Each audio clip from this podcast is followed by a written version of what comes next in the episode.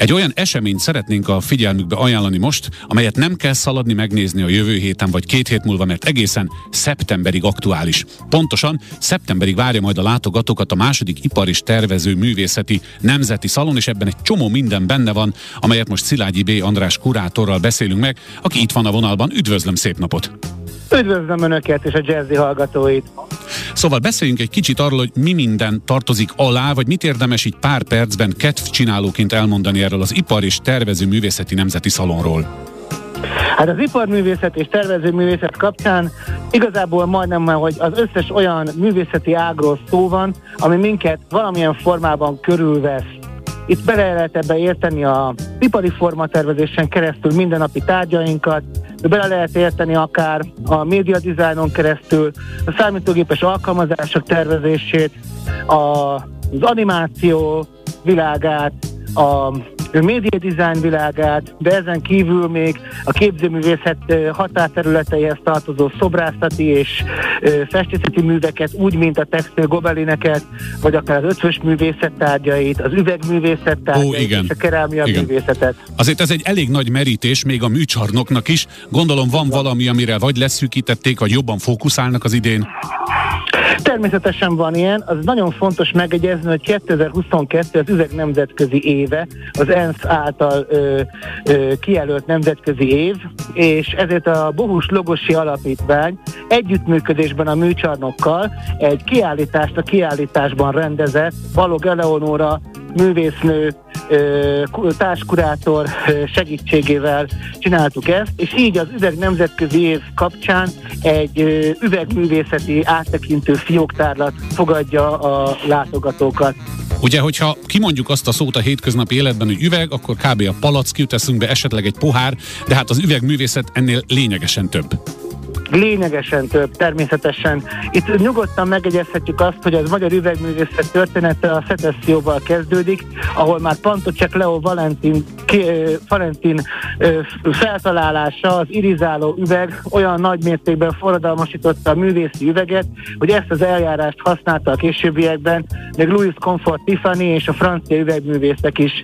Utána megegyezhetnénk Bátori Júliát, aki a 30-as években meghódította Párizst, és az első női üvegművész volt, aki az autonóm üvegművészettel foglalkozott, és az ő munkáját már nem is üvegcsiszolásnak, hanem üvegszobrászatnak hívták.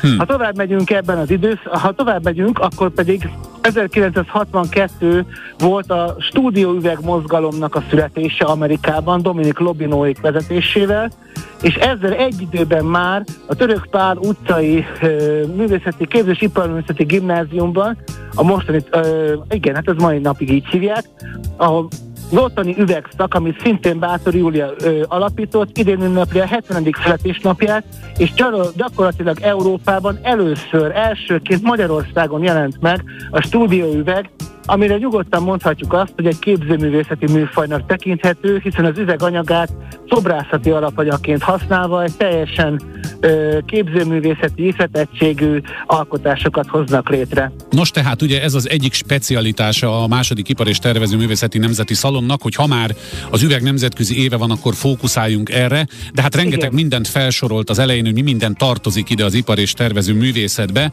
Azt lehet Igen. nagyjából tudni, hogy hány alkotó vesz részt ebben a kiállításban, és hogy inkább a nagyöregeket hívták meg, vagy netán a fiatalok is lehetőséget kapnak?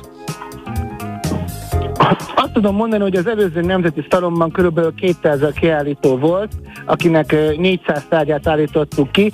Ez a szám másfélszeresére növekedett, idén az 300 igen. alkotót hívtunk meg, és hát tehetőleg megpróbáltuk úgy megtölteni a tereket, hogy minden egyes terület egy saját kis belső aurájával jelen tudjon lenni ezen a kiállításon, és meg tudja mutatni az elmúlt öt év azon adott szakmában történt keresztmetszetét.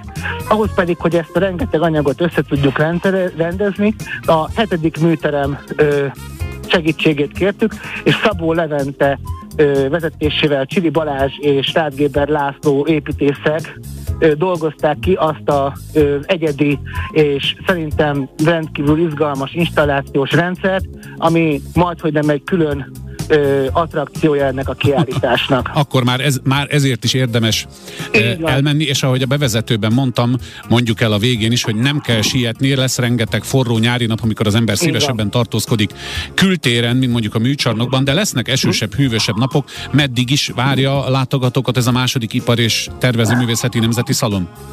Szeptember 4-ig lesz nyitva a tárlat, de mindenféleképpen látogassák meg a kiállítást a múzeumok éjszakáján, ami hamarosan Ó, igen, közeledik. valóban. Mert a múzeumok éjszakájánál a Bohus Logosi Alapítvány jó voltából és az üveg nemzetközi éve kapcsán egy mobil huta fogja ö, fogadni a látogatókat a műcsarnok mellett, üveghutat, illetve a Pécsi Egyetem diákjai, a többi művészeti egyetem diákjaival együttműködésben egy fantasztikus üveginstallációval hmm. fogják köszönteni a látogatókat. Na hát azt gondolom, hogy amúgy is visszatérünk majd még a múzeumok éjszakájára itt a rádióban, de jó, ha már ezt most tudják, minden további információt a kedves hallgatók megtalálnak a műcsarnok.hu oldalon. Nagyon szépen köszönöm Szilágyi B. András kurátornak, hogy a rendelkezésünkre rá további szép napot önnek. Önöknek is és a hallgatóknak is viszontlátásra.